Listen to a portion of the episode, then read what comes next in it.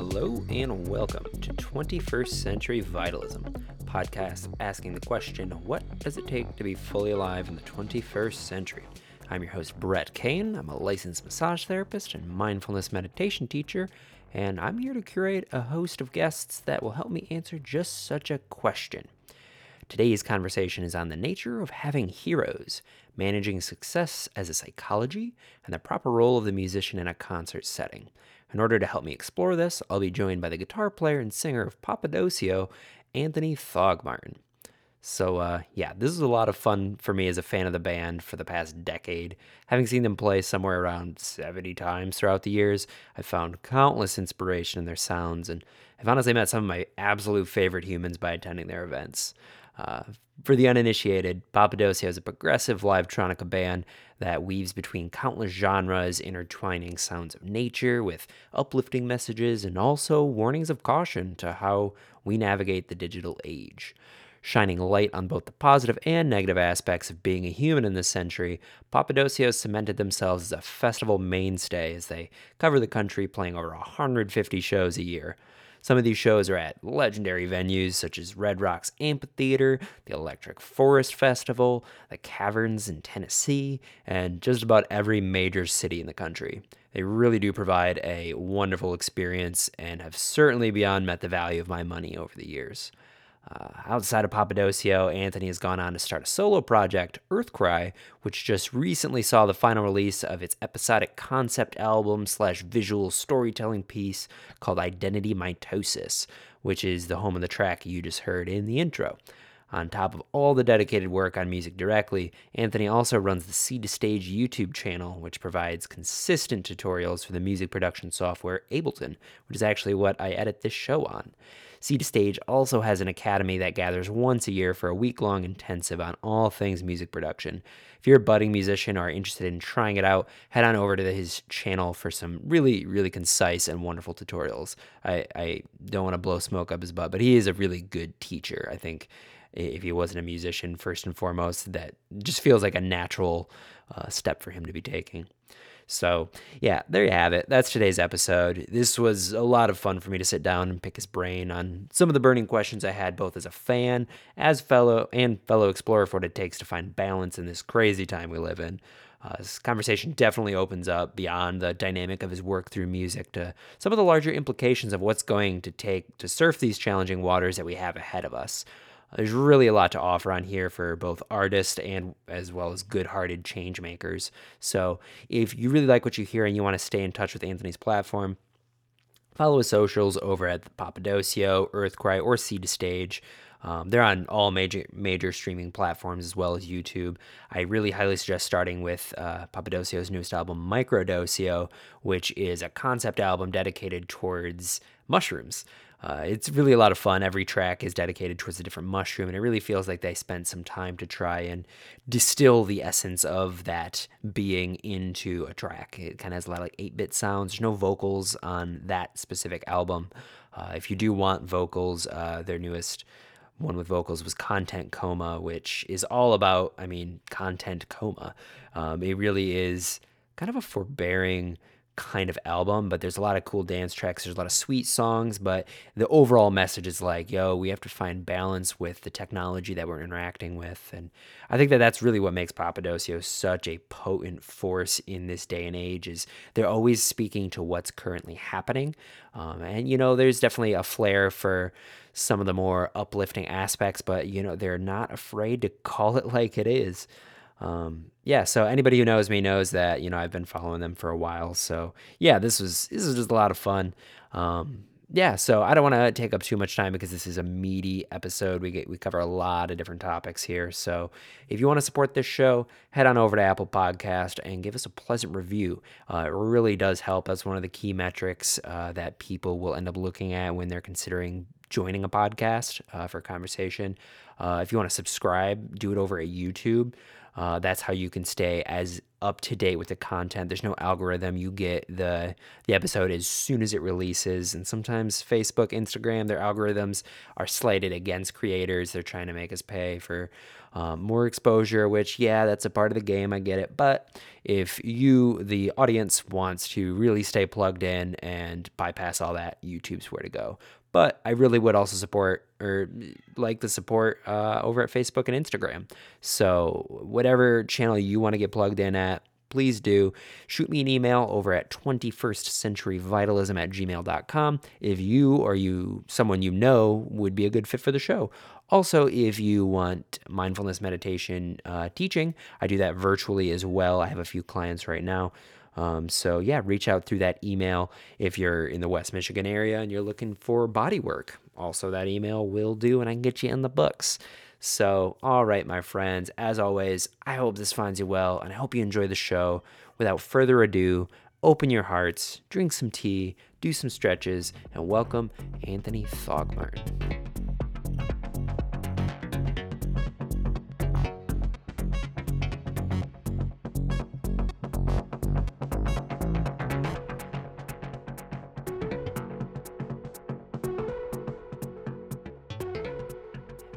Right, Anthony Thogmartin, hello and welcome to 21st Century Vitalism. How are you on this fine evening? All right, thanks for having me. Yeah. Yeah. So I want to start off by just saying a happy belated birthday. I did see on the Book of Faces Ah. that uh, it was another turn around the sun for you. Mm-hmm. So big ups. Thanks. Um, and also, uh, happy anniversary to Papadosio for 15 years. yeah. Yeah. Crazy. I can't believe it's been this long. Yeah. How does how does it feel to be kind of like standing where you're at, like looking at the past 15 years and like how far you guys have come, and like, you know, looking ahead of where you're going. Like, how are you feeling about it all? It's crazy. I, you know, I think that you you go through something like this and you end up out on the other side and in the, initially you're like, "Man, we don't have any like crazy stories to tell or or did we really accomplish anything or and then you're on this side and you're like, "Oh my god, like we could write like we could write thousands of books on like the insane stuff we've been through and like uh you know, it it's crazy like how much can happen in 15 years and how we're completely different people. I mean, as far as the as the body goes, we're comprised of two different sets of completely different sets of cells at this point, and we're completely different people. And it's really funny to tour under a name of something you came up with when you were 21 or what maybe even yeah, I think 22 or something. You know, if you think about that that way, you know, it's it's it's pretty funny. Uh, but I don't know how to describe what it feels like to be like we're so different. I think that's the main that's the word I want to focus on is that I feel I feel different in so many ways, but like the cool thing about the art I guess that we made and the art that we continue to make is that it still feels right playing it. So, you know, Mm-hmm. that's good. Yeah. I, I, what I really like about your guys' platform is that like everything that you've made in the past is somehow it, it's still relevant to today and every time we hear it like as fans in the audience like you're still evolving each of these tracks like each of these tracks is kind of like they have their own life cycle which I just find to be really interesting and you see them mature and age and then like take on different characteristics and I'm glad that you pointed out like the idea that you guys feel different because that was something I actually wanted to talk about was like the changes your sound has gone through over the years has been honestly I think what keeps the fan base so uh, plugged into what you're doing. You know, you have a very comfortable group uh, following, and I think a big part of that is like the constant innovation. You know, so what exactly? How do you find that inspiration to like?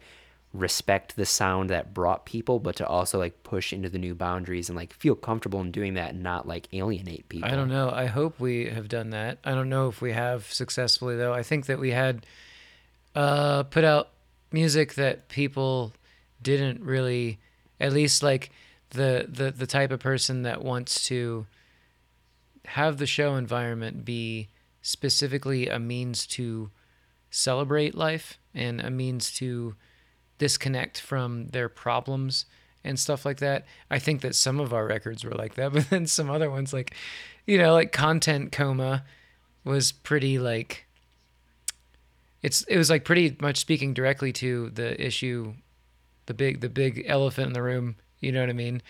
Uh, and some of those songs are a bit sad, you know. And then, yeah. uh, um, but then I think that people enjoy what I enjoy. I want to make art that I enjoy watching and listening to. And so what I enjoy when I'm seeing someone live especially is authenticity, you know? What I want to see is people being true to what they're experiencing and I think that we I think that artists take especially recently in my experience take the idea of being a showman or a show person or somebody that is what a great performer you know what i mean? That's that's what we say when when when we see them. But i what i want to have happen is i want these spontaneous like representations of what the person is actually going through. And i've been to shows mm-hmm. where it looks like the artist is like forcing their way through smiling. Mm. And being on the other side of this, like you see artists that are very popular that we've met even in the green room, just like, Ugh, just like sitting there on their phone, just like, and then they go out on stage and they're just like fist pumping, like jumping, doing like the one knee up, like leg straight dance, like all these different things. And you're just like, okay, you're really good at like faking it you know what I mean? But what is like happening for you? Like what what is really going on? And then you see other artists that like they're just they carry everything they have and they plop it on stage and they just blah, you know, and they give it to you even if it and, and then like through that there's this thing I like to call stage health where when you get on stage you feel 15% better for no real good reason. Um, and it works. Stage health is awesome. But like you see like the stage heal them and you watch through the through their show them feel better and then they walk off stage and like yeah you know things are all right. And i witness i witness it even in my own band and in my own self. And uh, that's the art that i want to see. You know people get real mad at like artists like maynard james keenan who is supposedly you know because people called him a frontman so much and i think because the guy's navigating so much um, he tends to like hide on stage. Like legit. Yeah, because you yeah. know what? That's how i feel. And and I mean, one of my favorite artists, um, Les Claypool. If you've ever seen, uh, I mean, you only need to go to one Primus show or listen to one live Primus show to hear that this guy does not hold anything. There's no part of him that isn't exposed to the audience, and like so. Like you know, if someone like makes him mad, he'll just stop the music and just like talk to him for a long time, like an uncomfortably long time, and like I think that there's a respect you owe the crowd. You owe the crowd something because they they they gave energy to be there. They traveled, they spent money, they did all this stuff. But at the same time, you also owe your authenticity to them. You owe them like more than just this plastic thing because I can open my phone and look at plastic. I can look at plastic all day. Yeah. But when we're together in this you know, wonderful place of performance and expression, they're expressing, we're expressing that's so important. So, you know, why stop at the live show? Why stop there? Why not like put that into a record? And so, yeah, some of our music recently, like we've been doing all these concept albums and I personally could do concept albums for the rest of my life. Do uh, do the fans really want us to keep doing that? I don't know. I think that the last album, this microdosio thing, people really enjoyed because it was like a light-hearted concept. It was like a, hey, let's dedicate some songs to mushrooms. Like, you know, how how much more fun could that be? You know what I mean? Like it uh, I think that we could go any direction now, and I feel super supported by the fan base, and so I want to speak to that. And uh, I don't know, I'm happy to, to have an audience that like they'll be like, "Oh, you're doing this now? Okay. Oh, you're doing that? Okay." You know that that's great. I don't think that it works in the mainstream though. It definitely doesn't because like we for a while there could have you you you saw we were starting to fill out uh you know giant theaters and I think we came out with a record that people like scratch their heads at, and uh, that's just the nature of like what happens. And so I think that through it all, I'm pretty stoked at where we're at because we have the we have maximum freedom. We don't have to be this or that. We can play a whole show and only sing three songs. You know that doesn't work, in the, that doesn't work for stadium size bands. You can't do that. Like, there's the, show me one example of a stadium size band, like a giant stadium sized band that can fill the entire thing up and do any set other than maybe Phish. You know what I mean? Like you just it just just doesn't work that way. And and our music is like pretty different at this point. Maybe not in the beginning, but pretty different at this point from that. And I couldn't be more happy about that because there's a there's a whole nother level of like, you know, difficulty that can come with being that big. And you watch it all over the place. You watch any Right. documentary on any band, you know, like in some ways like we couldn't be more thankful. Now we have we still get to play Red Rocks, you know, it's it's I don't know. I I talked a lot, so there's a lot to say with that. No, know? I mean, I think you honestly, you, you were kind of answering questions that I was like planning on bringing up. Um, I really do think that you guys have like the best size audience because it does allow you that creative freedom to really explore what you want to do, but you know that you're going to be supported in it. And I, I think that a lot of people, when they get into the music industry, they're they want to shoot for the moon and they want to be like the next big thing. But we're starting to see, especially this last year, some of the people who are at the top are struggling with some very real um, like kind of dark things that go on. So I almost feel like at a certain point, like a lot of people who get to that space, like it's just so much pressure and so much energy on their shoulders that they feel like they have to keep showing up and they have to like keep showing up and like doing like the fist bumping thing. And, you know, I think that that kind of comes out of a good heart, you know, like they want to be able to provide the experience that their fans expect of them.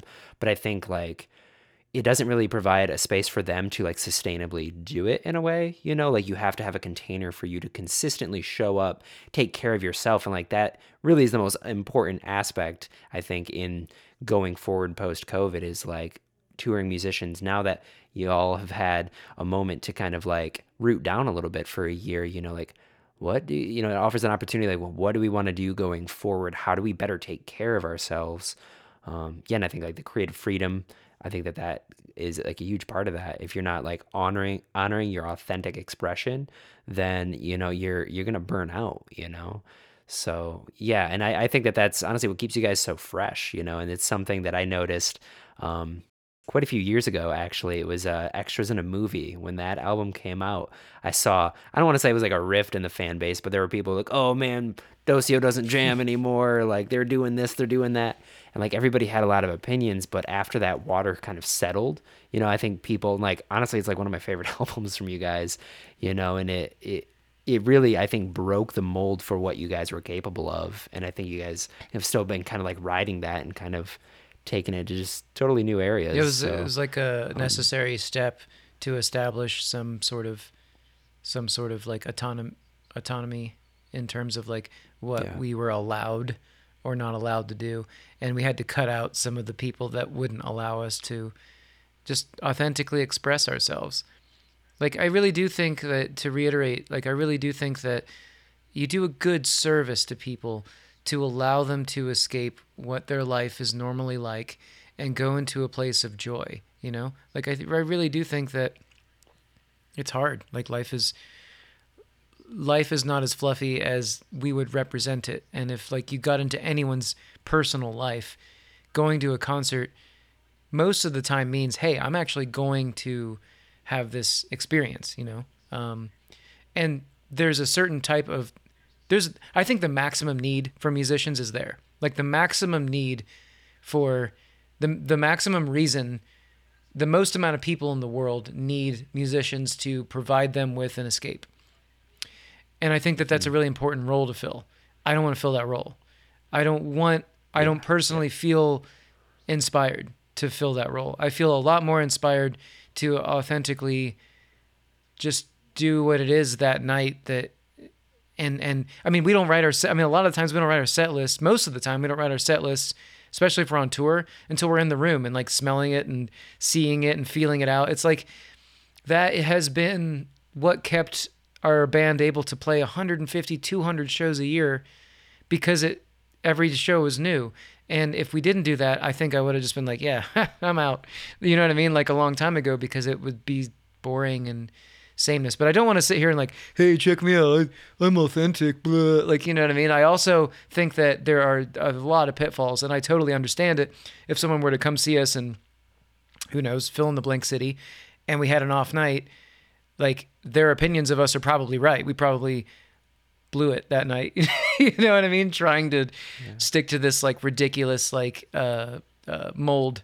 You know what I mean? That we or or lack of a mold, I guess you could say, for like what we are. So I think that at the at the very same time, it might sound like oh, wow, that's really cool, but really in in reality, trying to do that night after night, you're gonna have real bad nights and on at real big gigs too. Uh, you know, but then you're also gonna have those nights where everything just clicks and it's like, man, like that's what it's all about, really. Yeah, and I think uh, with like projects like you have, I think it really does benefit to like stay plugged in, you know. And I always encourage people. I was, um, you know, a lot of my friends kind of knew me. I was like, "Yo, you should just like give Dosey another chance. Yo, you should give him another chance." like there's like years of that, and they're just like, I, I don't know, man. Like I've listened a bit, you know. I'm like, no, but like really, you gotta like grow with them, and they're like, okay, you know, I've converted a few people, but um, yeah, and I think there's something about that that like if you really do like value the experience you know you also have to like value the musicians that are on the stage too and like trust that like everybody's showing up to the best capacity that they can be and some days that that does kind of fluctuate you know and i mean i've never really i've yeah i've seen you guys more than i can count you know and eh, from my experience have had maybe like two shows where i was like oh that that, that was like a little different. But it was never like you know, I, I was always like super satisfied with what You're allowed not you to know, be so- satisfied. That's fine. It's fine to go to a show and be like, Ugh, you know what I mean? Like I've definitely been there. Um, that's okay. You know, like I've, I, I honestly think that bands that can do it every single night, maybe go home being like, Ugh, you know what I mean? Uh, yeah. but I, I also should say that I've seen bands that consistently can.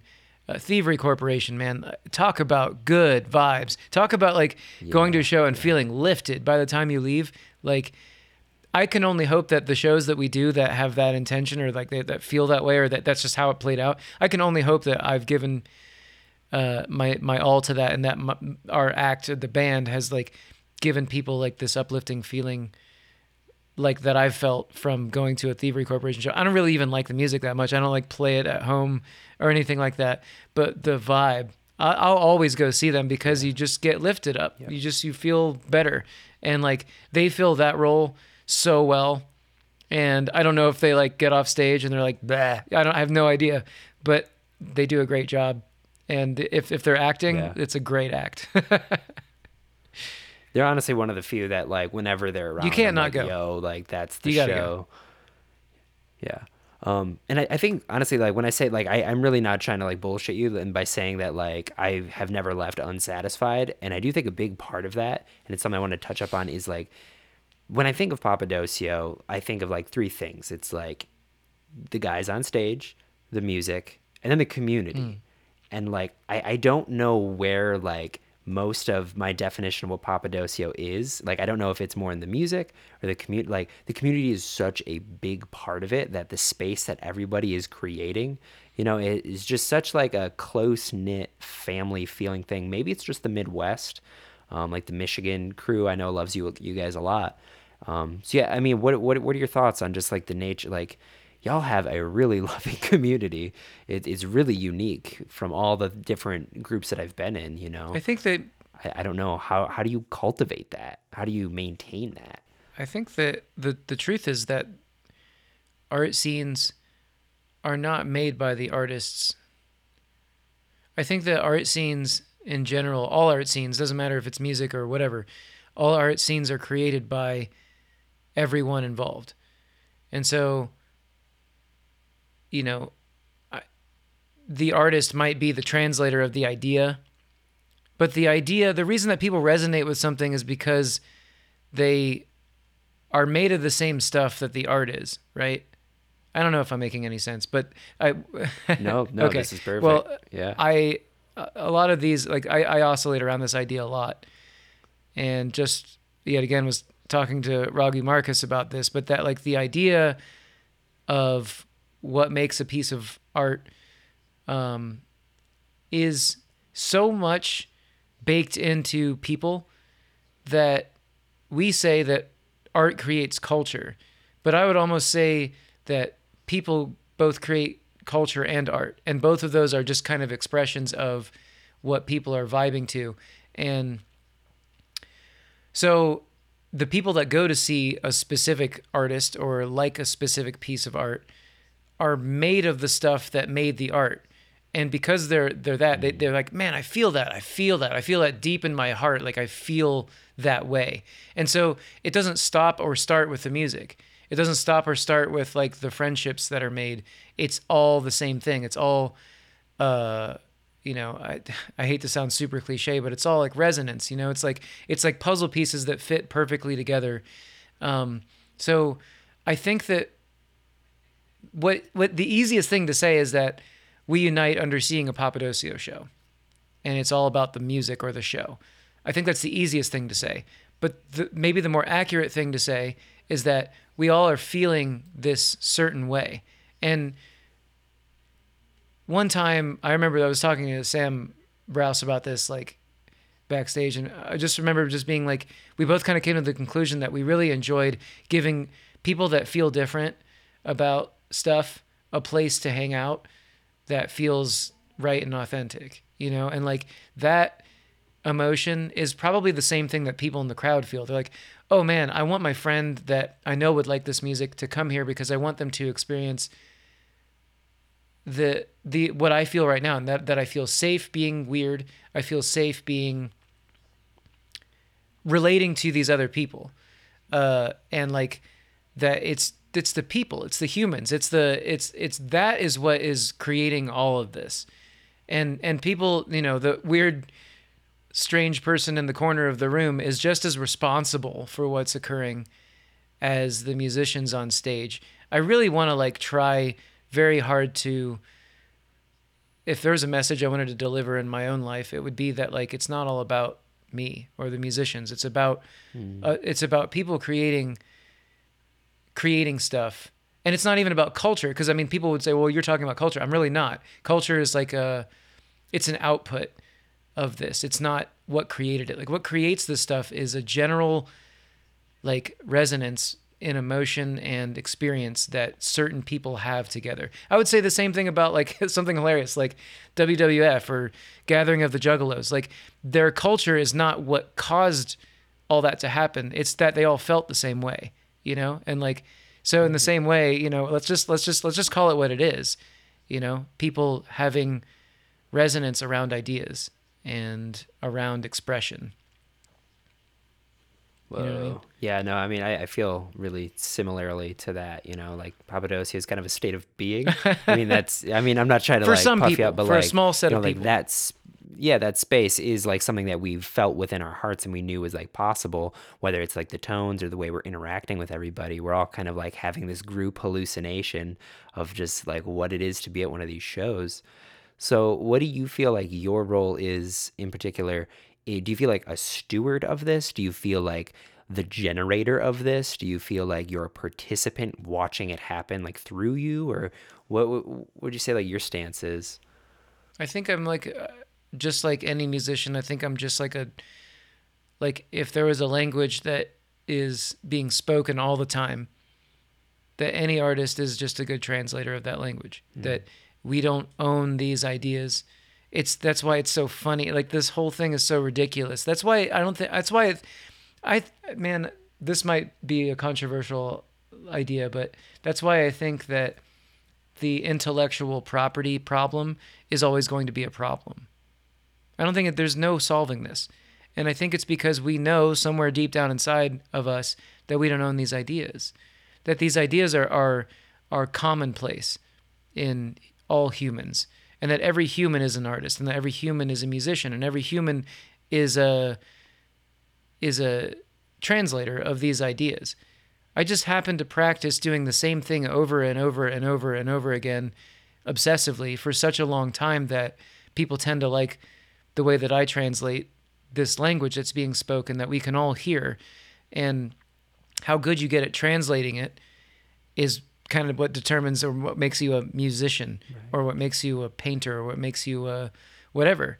It, it's not. So, what is my role? Um, my role is to try to have less of a, I don't know, like is to try to have less of me in it. You know, like I I want to give myself to what those ideas that are floating around are. And the more of me I try to put in the way of that, the less I'm going to hear those golden ideas. I mean, every song that anyone ever cared about that we wrote, it just happened. It was like, oh, hey, that's cool. I wonder what it would. I mean, I like. I remember like get an, uh, an idea in my head and I go play on on the keyboard, try to find those notes that I just heard in my head, and it's like it's just a, it's a gift. It's like coming from somewhere else, mm-hmm. and so I, it's like so trying to get out of the way, trying to whistle it instantly into my cell phone if I'm not at home, so that I don't lose that thing. Like it's it's okay. So maybe maybe it's part of like me, or maybe it's like something that I'm hearing, and it's just my brain doing whatever it is. But for me to put myself in the way of that is also to rob this thing we're talking about, this crowd, this like vibe. It's to rob them of that the purity of like that original idea. And so any really big hit song has always just kind of happened to me instead of me sitting down. Oh yeah, here we go. I'm gonna write a song because I'm awesome. I'm gonna write this song. Anthony, yeah, Anthony with the song. it's like what? No, Yeah. Yeah. it's really not how it goes. So, do you find it to be a little sticky? Because I know, like, a lot of people, you know, like they come up in the in, in the scene, and I feel like you, in particular, kind of got a lot of the the meme flack. Like, people kind of associate like specific people as like the the sole creator. Like that came from them. I resonated with that idea, and they generated it, so they must be, you know, like this higher being. You know, I I feel like we see that a lot in like different scenes. People kind of like idolize certain people. Um, do you, do you find that like some people in the scene maybe do that with you? Do you feel that kind of energetic uh, tendency from certain folks? And like how how would you like navigate something like that? You know, like stardom, I guess quasi star, whatever you want to label that. Like how do you deal with other people's perceptions of you when they think that you are something more than what you actually are? I think that if you asked me earlier in this whole thing, I would have probably answered differently. But now I just find that I don't I think this is just how everyone's going to be. I just find that I don't really care as much about being being that f- under the spotlight, you know? Um and I listen to interviews from myself like from back in the day and it makes me chuckle. I think that anyone listens to anything that they said, you know, a decade ago, it'll make them chuckle. Like, it doesn't matter who you are. Like, whoever's listening right now and like thinking that you wouldn't, yeah, just just challenge yourself to think about something you may have said. Look at your own Facebook and see what you wrote 10 years ago and tell me if you you know what I mean? Like Yeah, it, yeah. so so I do feel different and I I don't I don't want to be I want people to celebrate what we are, you know? I want people to celebrate that music is a it's like an inherent right. And art is an inherent right to humanity and it's it's specific to us. Something something that really changed my life. I think maybe one of the biggest catalysts in my life is my senior project was I wanted to research how animals hear music and what the, the similarities were between people and animals. And I learned all this stuff, like that dogs recognize rhythm, but they don't recognize notes the same way we do because we don't sing in their range, and their the structure of their ear doesn't, you know, it doesn't parse notes the way that our ear does. And then birds are different; they understand actual musical intervals, um, but rhythm isn't as important to them as the intervals are. So like that's like a certain bird that always knows that the difference between those two notes that's you know there's there's a certain amount of intervals between those notes and the bird can recognize that but the dog can't and we're the whole package in that we can recognize rhythm and we can recognize the intervals and notes. And so when we're making all this music we want to be like man this bird is just jamming with me you know what i mean? But the bird is not jamming with you. The bird does not care. The rhythm that you're doing it doesn't matter. The intervals maybe matter but only in the in the range that it's trained to hear. And so this is a very human experience. Like what we're doing when we're playing music and people are resonating with it is so very human that it's almost like alien. It's almost like this is just something we're doing. And so we, we want to say that i can you know like i can christen out in the forest and like the entire forest will grow as i play my flute and dance around. Sure maybe maybe on some level but but what to really dial this in like this is humans conveying emotion and conveying meaning to each other in this fantastic way. So what I really want people to do instead of like to lift up any artist and there's all these amazing artists that are coming out now. Like if you want them to continue to make art, then encourage don't encourage them to pay attention to themselves. You know what I mean? And like what mm-hmm. they're wearing or like how they're holding themselves or if they have the right PR person to tell them how to relate to people. Just encourage them to keep making music because that's what it's all about. It's Yeah. about what they make, not what they are. And so it's always felt unnatural for someone to be like, dude, like it's how it happens at every show. You know, someone will be like, dude, like you guys like changed my life, like after the show, and you're sitting there thinking like, yeah, I also hit like four wrong notes. Like, what was wrong with me? You know what I mean? Like, you Yeah. always are the worst, Yeah. your own worst critic, but there's always somebody. So it's like it's funny to, again, trying to get like the the the the meat sack human element out of the way is such a focus for me. Like, I don't want, I don't care. I, like, I, I don't know. I st- I'm, apparently, tight jeans aren't a thing now. you know what I mean? And my entire closet is full of them. So like, I just. It, I don't care. Like I, I don't want uh, some manager's gonna Yeah. call me and be like, "Hey, you can't wear tight jeans anymore." I, I don't. I don't care. Sorry. I just. I just. Yeah. I guess I'm like old now. I, I don't want to focus on this meaningless shit. I want to focus on like music and like I want to focus on does the lyrical content deliver exactly the emotion that I heard in my head one day? Like does it actually is it authentic? Like I want is you know if if someone wants to like talk to me after the show, let's talk about the music. Let's talk about like if I if if you want me to get excited, let's talk about like what happened in the music, what happened in the show, or what's happening for you.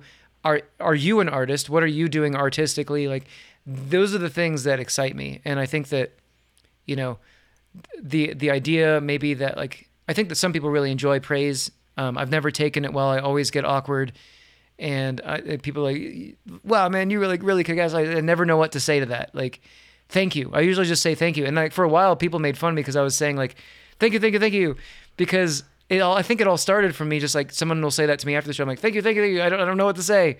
You know what I mean? Like, Yeah. Just yeah, okay, can we? You know what? What else is there? Maybe that sounds Yeah, old and yeah. impatient of me, but that's that's I don't know. That's how I feel.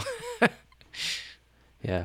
Well, I think a lot of that, this might be uh, maybe a little bit nebulous, but I think a lot of people are in dire need of like role models. And I, I think we typically do look to the people that like give us inspiration or have cultivated spaces of inspiration. I just don't think we have like a very good shared like mythology to really subscribe to. So, like this generation coming up, like we really just don't have a lot of like, potent characters to model after. That's like kind of an innate human tendency is to kind of like emulate the the character archetypes that you kind of uh, perceive. So when you go to a show and then you have somebody who's singing words that resonate with something that's already happening within you you make this connection where you kind of like outsource your identity onto them. So then you know like you know you sing like find your cloud and like, like whoa i really like that's exactly how i feel. Like they have gone through exactly what I've gone through. So like they clearly like them, you know, they they hyper fixate rather than see that the the find your cloud is something that they're experiencing internally, hmm. you know. So I, I think a lot of it kind of just like has to come down to like competency in how to manage the internal transformations people are going through or just like the things so it's just a lot easier to like outsource that and externalize onto other people and kind of like build them up rather than just like really build themselves up you know because they're the ones having the experience the really powerful you know y'all are creating the music but it's like the way that it hits you and heals you it's like you're the one doing the hmm. healing you know? But I, I just don't think we have a lot of like language around that well, I think I know? really like that. That's a fantastic way to put that, and I I totally resonate with that. I was raised um, in a Christian tradition, um, and because of that, I got to witness kind of firsthand, basically like that falling apart, and how, you know, there are definitely a, in, in any in any scene, in any country, in any group of people, there are amazing people and there are horrible people. It doesn't matter what it is. Doesn't matter, you know, that does not matter whatsoever what people organize under. There are going to be amazing people and idiots in every scene.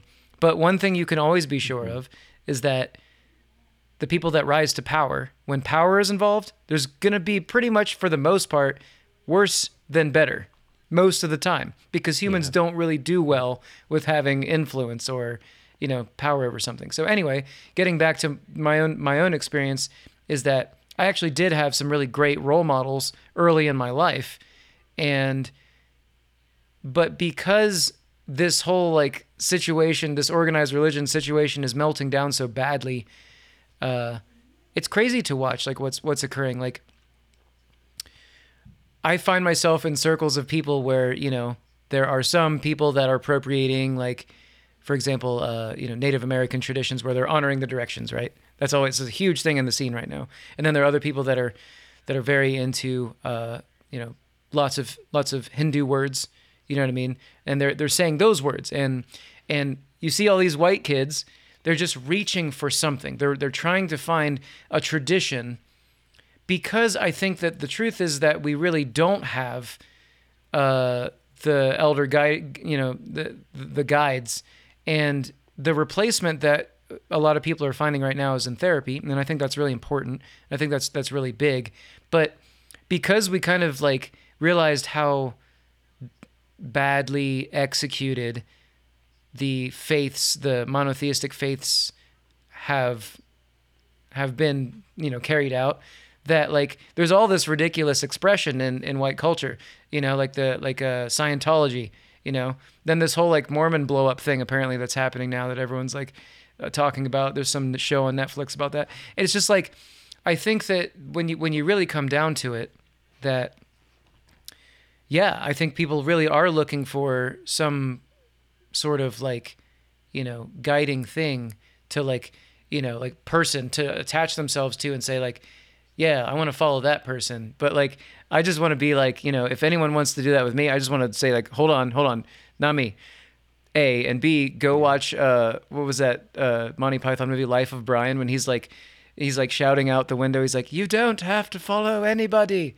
Yeah. you can think for yourself. You know what i mean? Like it's like obviously you know anybody that's like been in that position or anybody that's just like kind of been around the block a little bit eventually you realize holy shit the the person that i need to follow the most is the better version of myself that i know that i can be you know like the absolute best possible guru for yourself is yourself making the decisions that you could admire. And admire is like this huge word that I've been going over recently. Like I admire the people that I admire, uh, you know, can tell me things about myself. But the person, but if I think about any situation, any given situation, and like the thing that I want to do, it's always like, what would be the act that I would admire? Like, wh- how could I, what would I do in the situation and admire myself at the end of the day? You know what I mean? And usually, that's something that you can give yourself. You don't have to like reach for somebody else for that. But we're social creatures, so I understand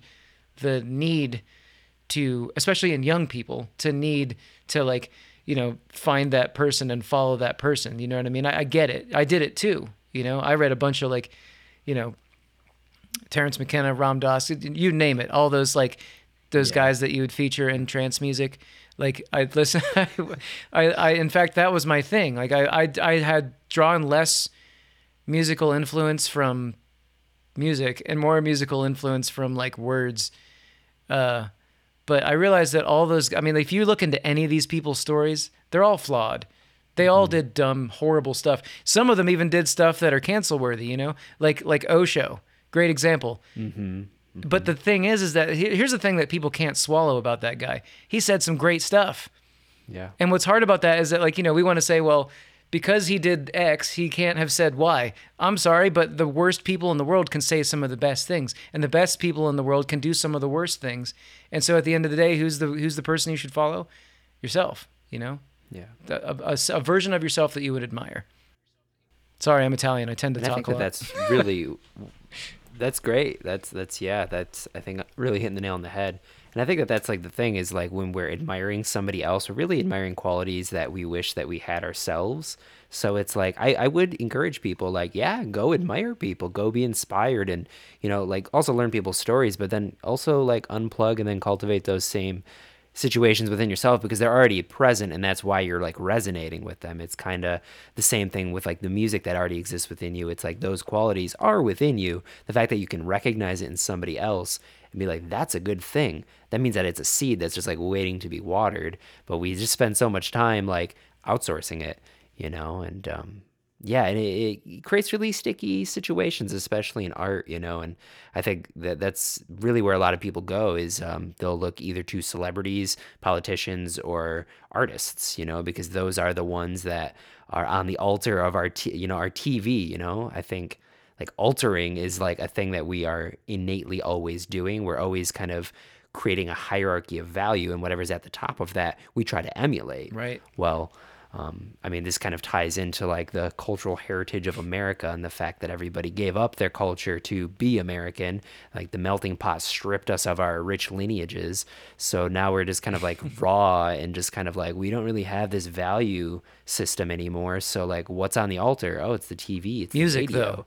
That's what we have, though. What? Like, I remember listening to the the Rogan and um, uh, Cornel West interview, and he was like talking about, yo, what America has that no other country has is the richest, most incredible music history.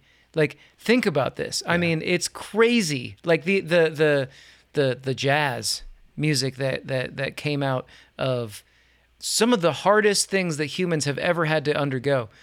You know, like our musical history. Now, now it, it's it's interesting because as white people, we experience the world in a very strange way, but we also you know watching black america like create this entirely new genre of music and and multiple new genres of music and consistently do that mm-hmm. decade over decade has been really interesting to observe and has been uh, such a blessing because it's given america its own identity and so what we can do and and and, and what's been amazing is that those traditions and those changes in music that have occurred have given everybody a, a gift. And now you see like all these artists come up from America, white, black, doesn't matter. At this point, like you see all this incredible music come out. And so when people say, you know, what do we do? We're Americans. Like we're just like, you know, we have nothing. You know what I mean? We that's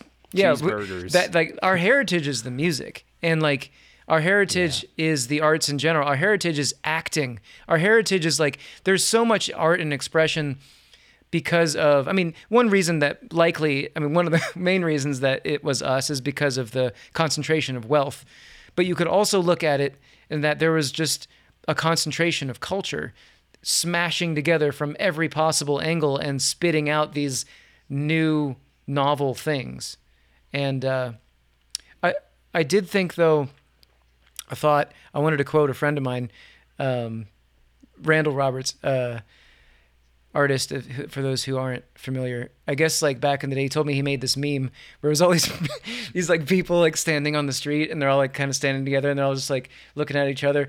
And underneath of it said, "People, we're just not that great."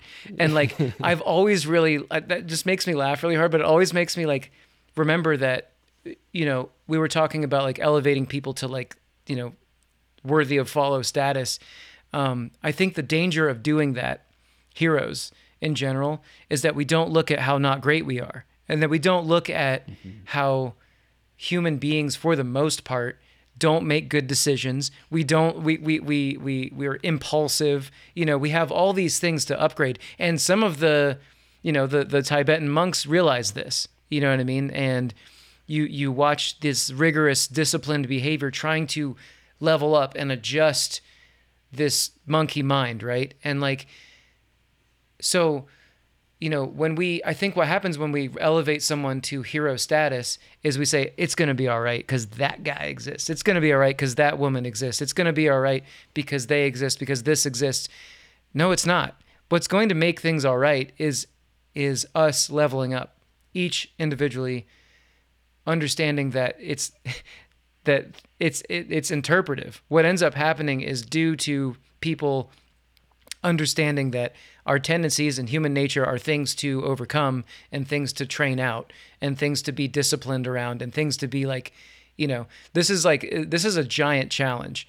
And it's a really like huge cop out as far as I'm concerned to say that because this guy won the election or because this person like n- no, like you know what I mean? Like we are in a convergence of like alarming crises from every angle and instead of being worried about this stuff and instead of being like f- afraid like it, all we're asked to do is just to like stand and be an admirable admirable person as compared to where where we were yesterday or the day before that. That's all you know? And if we could if we could all just like get through our heads that we're not that great and that we're not really that awesome and that we could be a lot more awesome uh, then I think we're gonna do a lot better than just that next you know that next four year election like or that next you know musician even you know like it just it's it's so much more important for us to focus less on celebrities and stop raising people to these ridiculous levels only to find out that they're human beings. Bassnectar guess what? I was gonna bring like him up. just guess what? The guy made some uh, guess what? He still made he made amazing beats. I don't care what you say i don't i didn't Yeah, i don't like yeah. play i didn't play the music at my house but because he was was like horribly rapey and horribly like you know, grooming women. Like the dude was human and eventually thought of himself as likely above needing to be an admirable person. You know what I mean? And like that's the trap we can all fall into.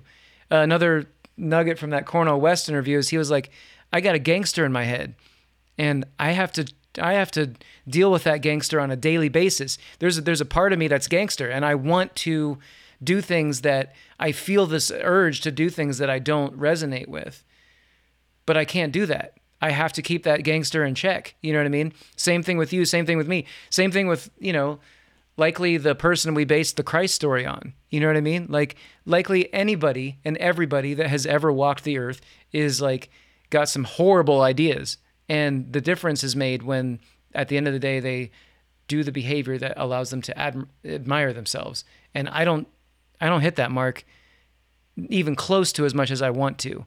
And that's the work you know? Like that's the work. There's no hope out outside of that as far as i'm concerned. Yeah, and I think a big part of that is like everyone kind of has the band-aid where they don't look at that like the fact that you just so openly acknowledge like i do things i don't admire. Most people like once you take off that band-aid it's not that hard to keep kind of cultivating that sense of like clarity around the things you don't enjoy about yourself but like that that there's like a thin veil of personality that you really need to like pierce through where it's like okay i can be a monster as well. Like once you pierce that veil then you can start doing the work. But so many people invest so much psychic energy against protecting that because they have the idea that like i'm the good guy and like that's their entire orientation throughout all of life and if you open up to the fact that like you can also make mistakes. It, it, it just the house of cards comes collapsing in, and it just kind of like leads to all these other like schisms in personality, where it's like unless you're really ready and capable to do that work, it, it could be really, does you know, it could be really hmm. painful, you know, and unless you have like a framework to actually incorporate that, you know, unless you've done the proper foundation laying, you know, I can. I, I understand why people don't want to take that work on because it's kind of comfortable to not. And I, I honestly think uh, my, I think like the long game of doing that work is seeing like the pain of the planet as well. I think that it kind of comes hand in hand when you start doing deep investigative work into how you interface with reality. Like you do start to kind of see the interconnection, and then like to feel that pain is another pain that is like really hard to try and incorporate and integrate and find balance within because if you look out at the world things are in a bad shape you know and that can really capsize what you have going on you know so we have these forces of trying to like reconcile our own demons but also the collective demons and yeah it's it's a huge huge thing so it is a lot easier to just like you know, I I even felt that when I was younger. Like, yeah, things are bad, but you know what? We got Bassnectar. You know, like we'll always have these events where we can all get together, and then when someone like Bassnectar gets, uh, you know, canceled or whatever, everybody has this just devastated kind of worldview, and you know, it's it, it's a sticky situation. And w- what do you think is a good way to even start that process? Like, how do you? Are there there's like nobody who can like really help you with it, right? Outside of art, kind of. I don't know. I do. I truly believe that that it's possible to live long enough that you will notice every single hero has a dark side, I think you'll know. I think it's possible to live long enough to be disillusioned by literally everything, and that's not where the story stops, though. That's only that's a really and and that's just the first page, you know. Like the first page of, of, of the book is establishing like the first page of any book is is usually or at least the first like section of a book is establishing the problem, you know, establishing the the storyline. And the storyline begins with this like you know this like uh you get the you're the protagonist right? And you have a, a series of good luck and a series of good things that occur. And like you have a series of decisions you're proud of. And then all of a sudden you're presented with a shit situation that you can't win regardless of what choice you make. And then you realize that oh that's the that's the meat of life. That that it's not so simple and black and white that something's going to come along and like rescue all of us you know what i mean? Like that we have to rescue ourselves. And the funny thing is is that's really what christ was saying you know what i mean? Like if you really Yeah. read what the guy was saying you know he's saying like yo like if you do what i do if you if you behave impeccably then things are going to work out. If you don't be- behave impeccably then some shit's gonna go down. You know, I truly think that what he was saying with like the whole lake of fire thing was like exactly what happens when humans can't figure shit out. We end up blowing each other up and rendering the world into this like hell. You know what I mean? Like I think that's what the guy was saying. I think that like you know our interpretations are just so un- unbelievably hilarious. If you actually like read the shit and then you like see what people say about it, you're like, wait, what? Like, how could you read this and think that? Or how could you read, for example, the Old Testament and think it has literally dick all anything to do with the New Testament? I don't, understand how this could be so ridiculous. But all these people, like Christ and you know Buddha and everybody else, all these all these people, if you read like their words, are basically all saying, you know, yo, like this isn't an external thing. You're not looking for, you know, nothing is going to save you except for you. Nothing, nothing, literally nothing is going to to to to to liberate you from this plane if you aren't a part of it. If is if if it isn't you doing some fucking serious work, that's hard. You know, nothing else is gonna is gonna do that. And so, like, I guess it's always felt when someone tries to talk about me like doing something like yeah oh this music is it's amazing like you know like you you did this it's like oh man like you don't see the you don't see the darkness here. All you see is this like you don't see what what it's like to be me. You, you, what what you see is is your is this uh, image of of potentially a moment of perfection and that's a beautiful thing and like hold on to that and like have a happy memory of that.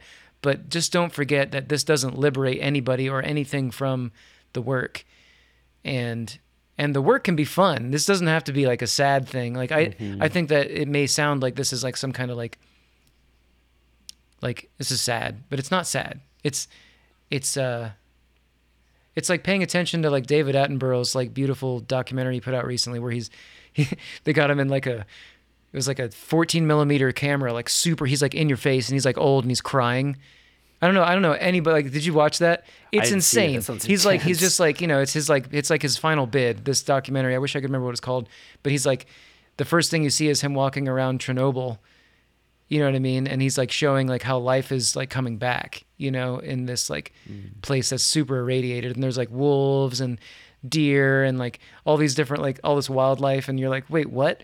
And he's just talking about like how close we are to destruction and yet how close we are to a thriving planet.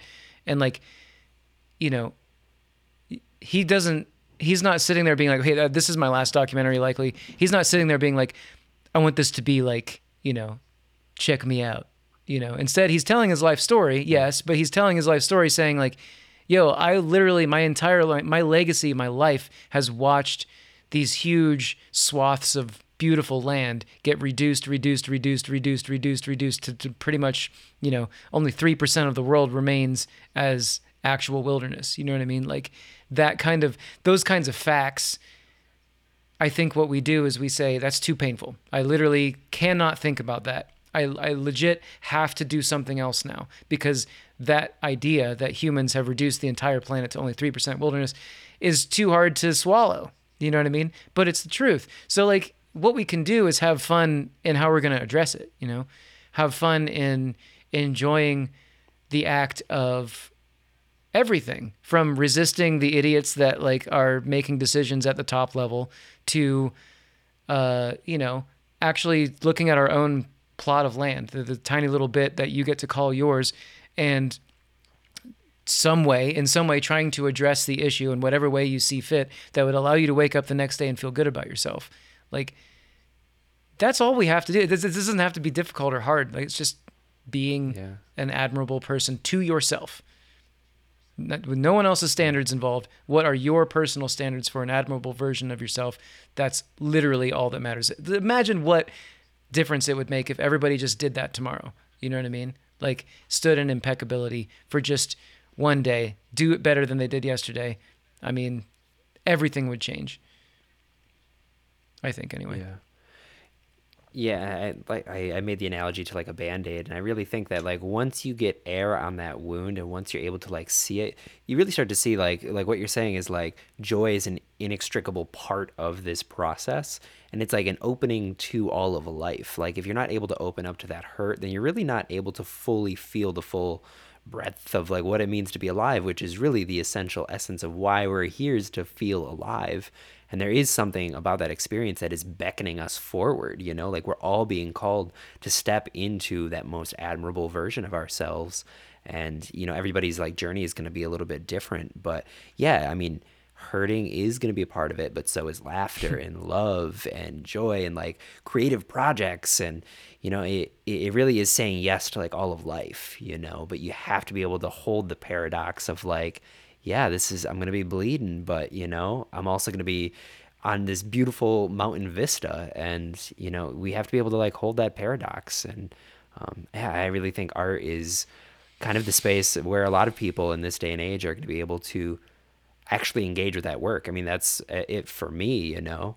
Um, it, it was really, you know, in the in the crowds, you know, at your shows, at other people's shows, where I was able to come home to myself, and it wasn't anything you were doing specifically. It wasn't anything anybody else was doing specifically, but it was the choice that I made in that moment, and that we're all constantly being invited to make that choice you know? But sometimes it's just like really easy to put it off. You have your societal values kind of keeping you locked into a very rigid view of life and it's in those those brief glimpses that that like gasp of fresh air that you have where it's like i feel connected. This is alive in me and it's like you have that choice you know? Like do i go back to sleep or do i continue following this even if it means i'm gonna move beyond this scene you know? And i almost think that that's like probably the best way to pay homage to the people that you admire is to take what they're imbuing their art with and then move forward and like take the you know receive the message and then to transform your life. and take the reins and maybe like go from there.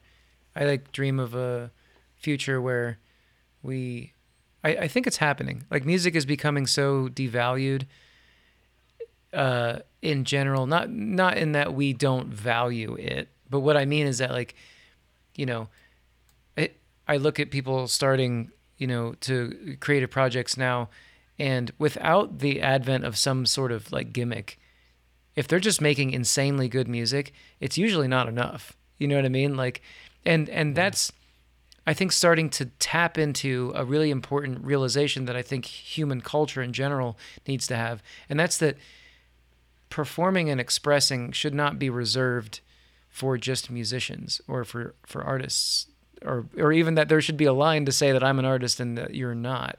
It's like that's ridiculous first of all.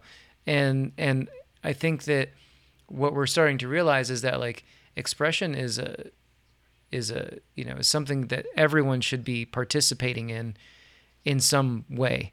And like it's really cool as far as I'm concerned that this music technology is has become what it's become. Because now anybody can get on a browser and like throw down a really fun like DJ set, you know what I mean, using like that the Beatport program that just came out or whatever, like or they can, you know, spend a very small amount of time on YouTube and make amazing music with any software that they want. And like, you know, I think that some people feel very threatened by this this uh this raw crazy future But I just feel kind of like sort of encouraged by it because if I couldn't express myself, I'd probably go insane. Like if I couldn't like I don't know, like I, I need to be in that act. And I think that maybe we would be witnessing a more healed world if people could express themselves easier. And so there's these like there's all these like rad tools that are out now that allow people to express themselves. And it's becoming more and more of a oh oh you make beats. oh you play the I mean like before it was like oh you play the guitar. Yeah. Like I've always been that guy. I've always been like oh what's okay everyone plays guitar. I happen to play guitar. Oh everyone makes beats now. I happen to make beats. And it's like I'm I'm down, you know? Like cool. Yeah. I mean, maybe mm-hmm. later in my life I'll pick up something that I'm excruciatingly bad at, like painting. You know what I mean? And like do it because it's just it's just expression, right? It doesn't have to be this thing where like, oh, you shouldn't do this because it's not going to pay the bills, or oh, you shouldn't do this because X, Y, and Z is better than you. You know what I mean? That's not. That's literally not what it's about. You know, it's right, it's your right. it's your your your your sole purpose in some way to just express yourself, like regardless of what that means, even if that's eloquence with words, or you know. Uh, anything. I mean, it's just like when we get to the degree where we've commodified things to the point that like no act is worth it unless it's actually financially worth it, then that's a huge step in the wrong direction as far as I'm concerned. Yeah, it really is honestly exciting to see kind of the breakdown of like the capitalist influence on art making because that was something that you know um, I took your Seed to Stage course uh, a couple years ago, which was really incredible um, because I, I, really wanted to like be a musician for the longest time, and I've always kind of struggled with the dynamic of like how am I going to make money at this, and like that was always a key thread within my even when I was sat down to make music, like it's not good enough because I can't make money off this or like this that or the other thing, all having to do with money, and you know now that like that aspiration of mine, like I I, I went into body work and I have just so many other things that I'm like really actively pursuing. I enjoy music making so much more. and I honestly think that the stuff that I make now is even better. And it's just like getting that completely off the table and just doing it for the sake of doing it is it's like it's medicine. Mm. You know, it's like what really orients you like towards your north star. It's like, oh yeah, this is who I am. This is what I'm supposed to be doing, you know? And yeah, it, it just we really really got to get that that mindset out and yeah, I think celebrity culture also kind of like wires us towards that too. Kind of going back on what we were saying, like someone inspires you, like I want to be just like them because I want to inspire other people. You know, it's like a good-hearted thing, but then like underneath that, there's kind of like the element of just kind of like I want to be somebody who has an effect on somebody else. I want to be somebody, you know, and it's like that's another thing. It's really similar to like the financial situation. It's like get all that out of there just make just make art. just do it, and whatever effect it has, let it have it. You know, and I mean for the show, like I, I pay attention to the metrics, but it's more about just like consistently showing up and just like doing as best as I can in the moment. Then I let it go, and you know, it's it's kind of the same deal. Mm. You know. Yeah, we're, I think everyone's playing a numbers game. It's not just musicians. I think it's the numbers game has even been exacerbated by the social media thing and like you know uh, I see people validating their activity based on like how many likes or follows you know they get it doesn't matter what you are if you're like starting a donut shop you know what i mean like that's still your metric you know of course a being how much did we pull in this week but b a very close b is how many likes and follows and you know whatever else we got. And that's such an empty road that legitimately leads to nowhere. And it's so sad and so ridiculous. But it's also like important because i think that humans are funny. I think we uh, we have to learn most of our uh, lessons the hard way like as a like i think individually people can learn their lessons not the hard way but as a, as culture culture always has to learn the hard way which is why I think Terence McKenna was saying the culture is not your friend.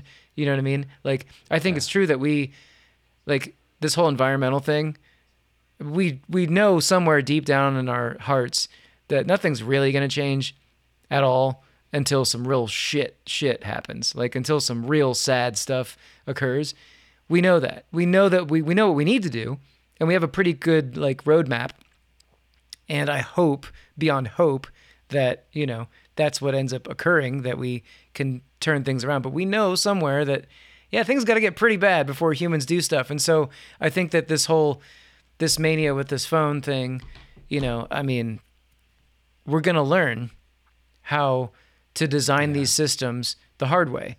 And, but the systems that we end up designing are going to be awesome. And I'm pretty stoked about that. Yeah.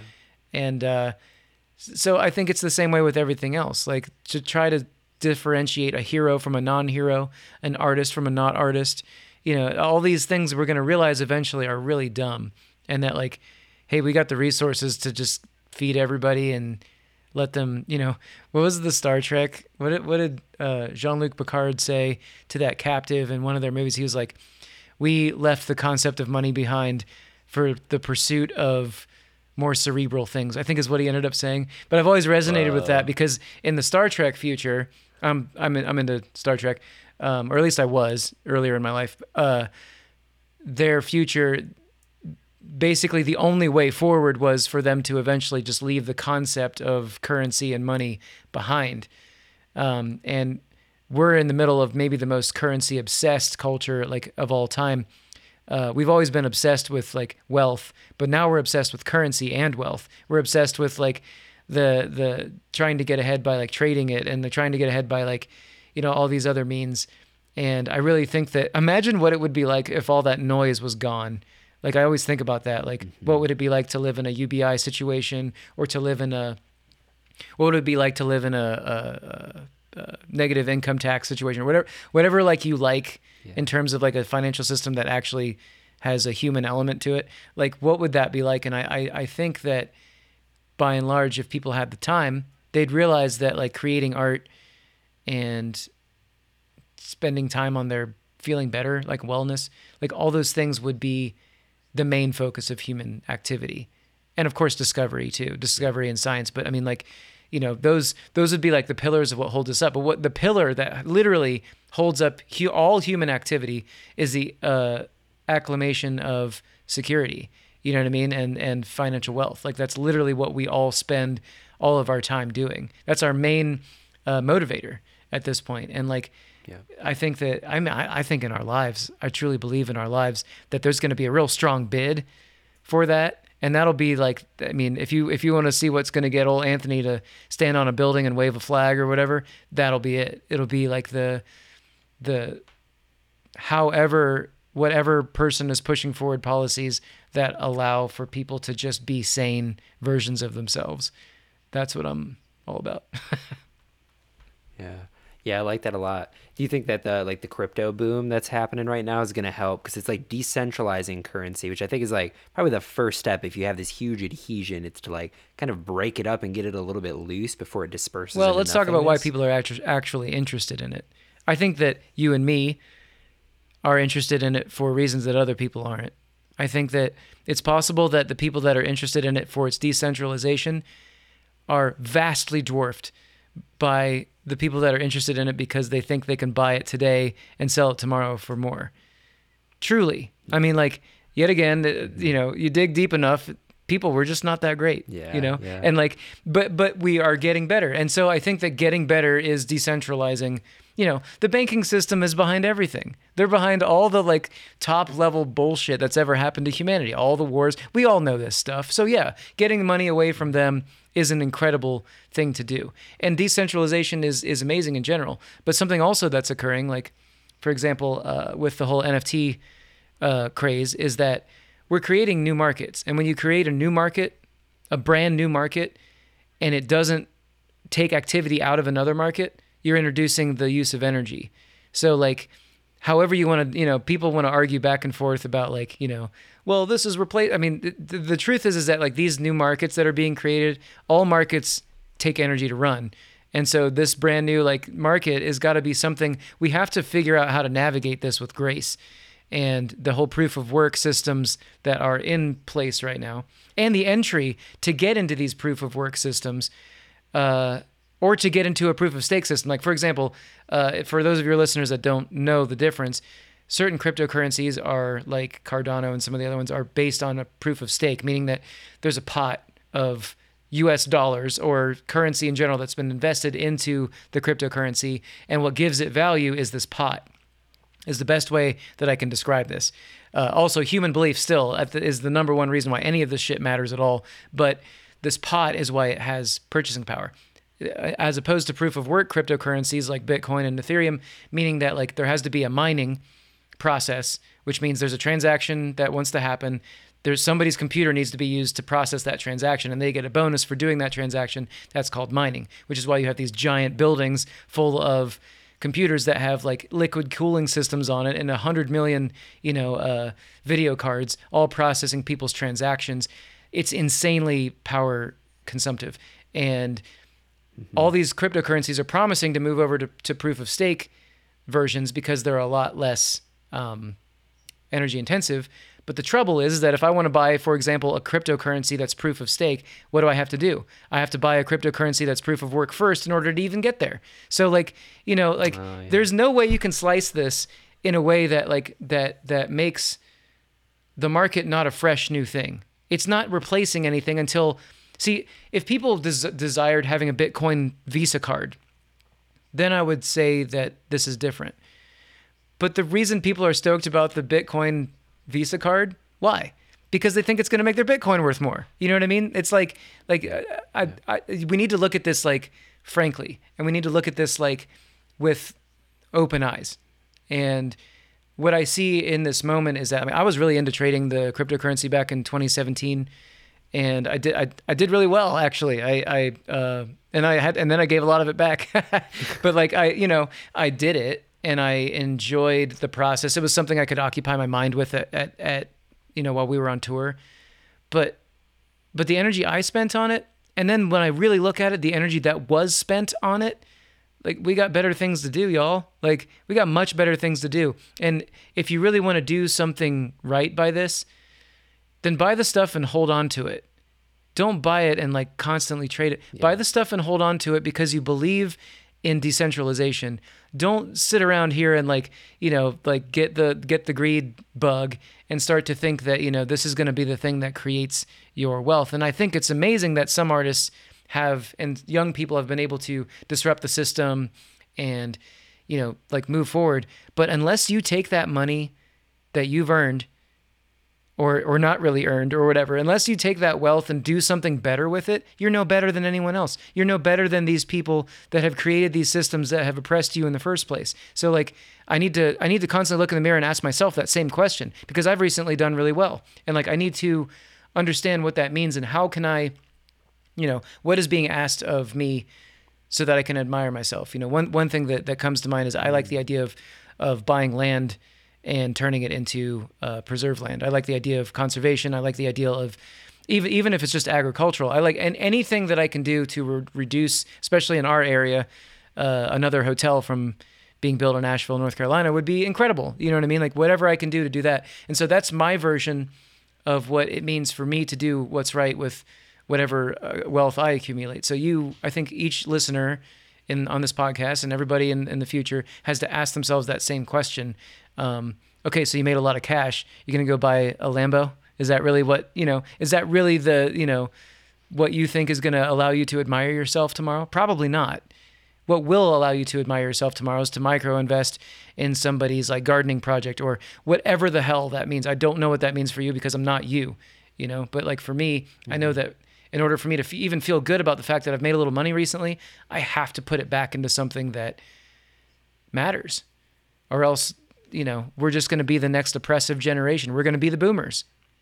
You know, and that's how I mean. I hate to it sounds so dark, but that's that's just kind of how I feel about the whole cryptocurrency thing because I see a lot of people getting the like the green eyes. You know what I mean? And it's like, yo, yeah, there's, yeah. That's honestly that's a really um, ripe warning too. Like we can become just like the generation that was before us if we don't actually like. I see no indication that we're not. I see zero indication that we're not at this yeah. present moment. Yeah. I only see that we are barely starting to scratch the surface of social justice. We're just starting to take the first steps, you know, and like we got so much more work to do. And like I get excited about this shit, man. And I'm mm-hmm. sorry to cut you off, but that's like what I feel. I mean, I truly want to be proud of us.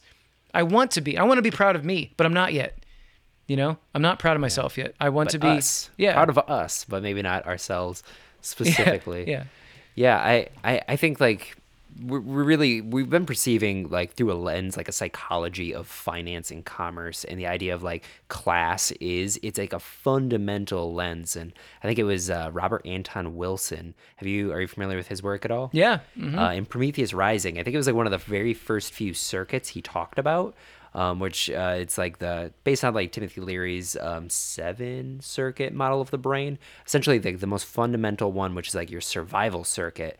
Uh, he talks about how like our culture has placed our survival into the idea of currency rather than like actual resources because currency is what gets you the resources what gets you shelter and food and water and um, like popularity and such so what ended up happening was he we've trained ourselves essentially to associate like i'm going to starve if i don't have money. So it's one of the most foundational filters that we're perceiving the world through. So right now like yeah it kind of makes sense that that is kind of our god. That is what we're all building up for and what we're always focused on because it's our base survival. We're still operating from that that kind of sense you know? So yeah it, it makes sense that it would kind of seep on into the the crypto world as well. Um, yeah, I, I really hope that it does go differently. I was one of the people who, when I was watching the GameStop debacle go down, I mean, I was rooting the entire time, but I wanted to get involved just to stick it to the man. Like, I was like, I don't care if I lose money.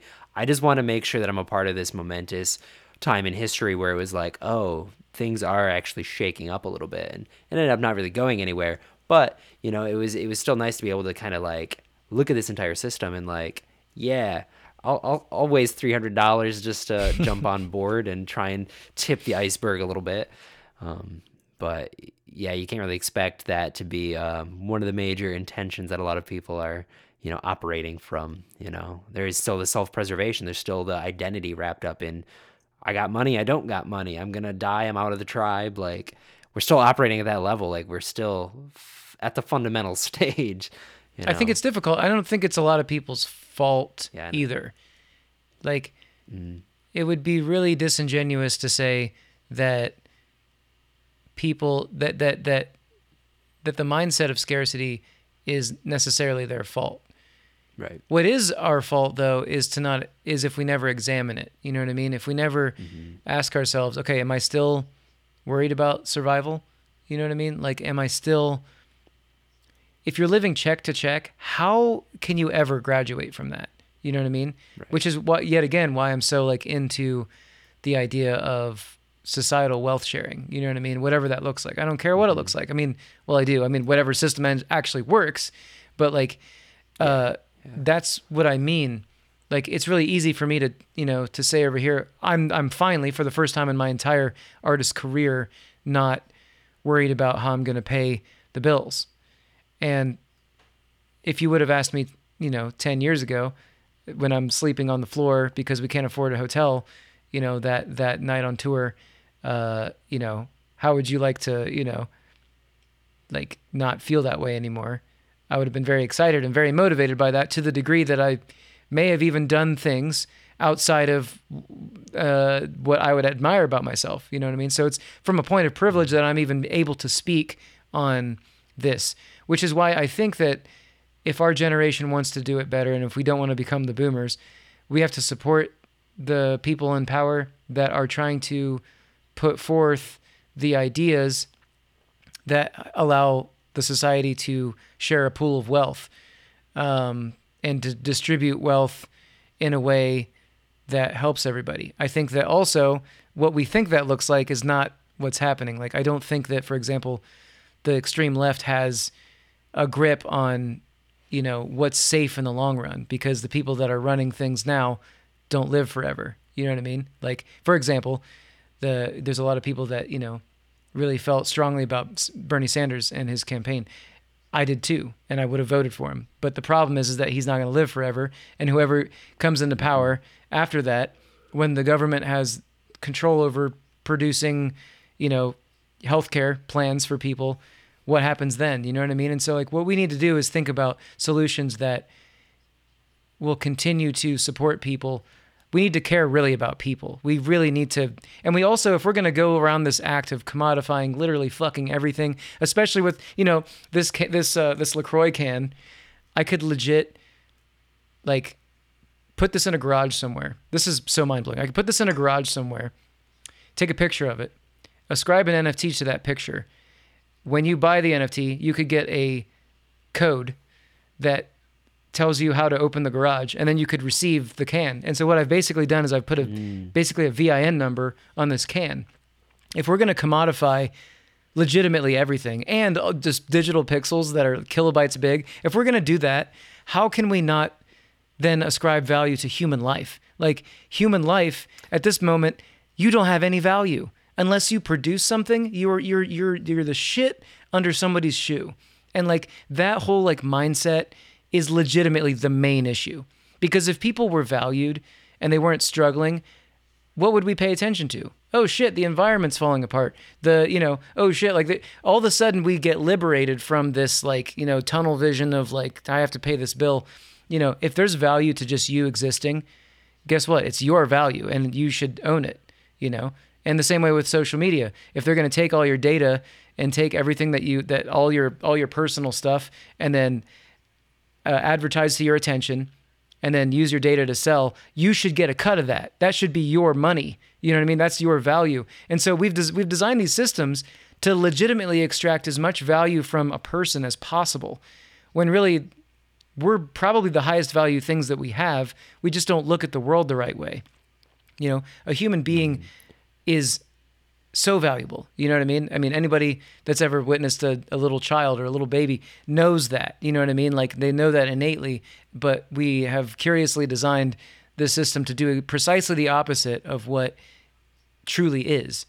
And so, like, whatever it takes, as, as far as I'm concerned, like, you know, I was really into the, I mean, more than, more than any other politician, I was really into the Yang thing because he was was, gonna bring it up too. I was like, sounds like yeah, you're in the hundred percent Yang gang. But I mean, like, he's also really rich, and that's another thing that's interesting. It doesn't matter. uh, The, the, the hard part about all this is that, like, in order for me to pay attention to anybody, they have a lot of money. You know what I mean? Like, and if you're a politician, you've went through like the, you know, you've you bought into a party, you know, you you have all this like nonsense, like all this money is coming out, all these special interests.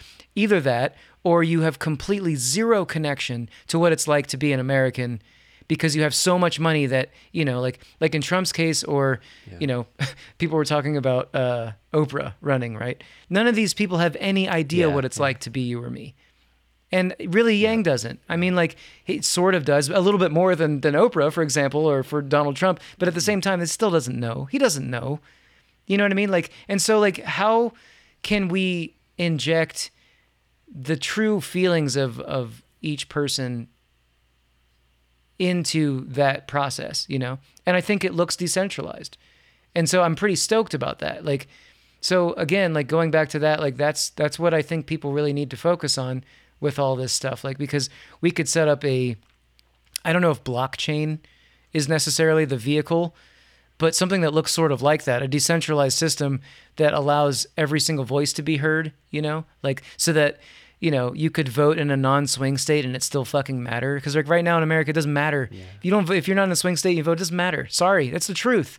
I don't I mean, okay, if every single person in in like a non-swing state didn't vote and one person did, it would matter. But the truth is, the real truth that we don't want to talk about because it's like sad and scary is that yo, you're not in a swing state, you vote. Sorry. You're in California, you you, you vote red, it doesn't matter. Does not matter. You know? Mm-hmm. Like it's just it's just the way that it is. And so how can we change that? That's what we should be concerned with and that's what we should be spending our money on. That's what we should be spending like if if if our generation gets any wealth at all, you know, as we inherit it from the boomers, from our from our, you know, our our our recent ancestors, we got to invest it in things that matter, you know? So I hope that's the future that people are looking toward and I hope that I can hold myself to that standard and I can look in the mirror and be like, "Okay, good. At least you did that." You know, that's all we can ask Yeah. for.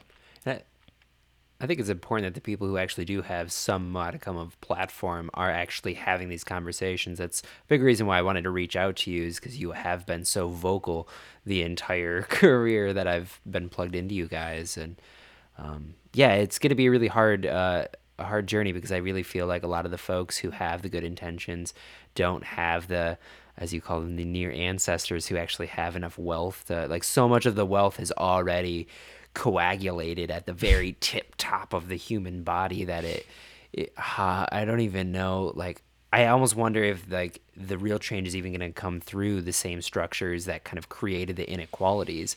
I don't want to sound like super rebellious or you know uh, too pie in the sky, but I just I almost don't even have any faith in like it coming from a top down perspective.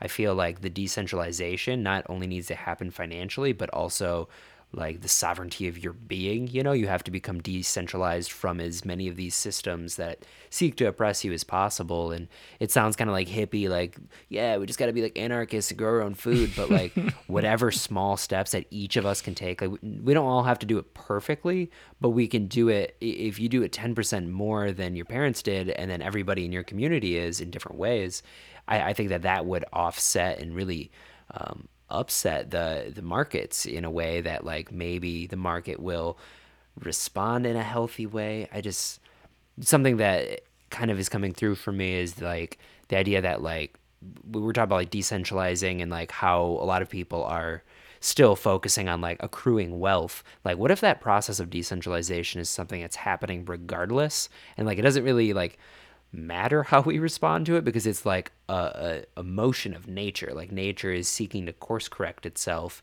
and it's going to end up happening and it might be because we have something that's so traumatic that we have to respond in a more ethical way. But like do you think that like this is a process that is always going to be happening? And we're just like martin luther king said about um, like the course of history is like a long arc towards justice and like it, it's an inevitability so I almost feel like in operating out of any headspace where it's not an inevitability is kind of like hmm. fatalistic a little bit. Like you have to still be empowered, but you know, like we have to like kind of trust that like something's steering the ship that, you know. I, I agree I with know. him. I, I mean, if you zoom out far enough, let's let's let's take this in a in a in a positive direction. If you zoom out far enough and you look at the the grand totality of of the course of human development and culture and uh, society, we have an astoundingly lower amount of violence than we had in the past. We have uh, an astounding amount of egalitarianism versus the past. Do we have the level of egalitarianism that we deserve? No. But we, you know, we have made incredible strides.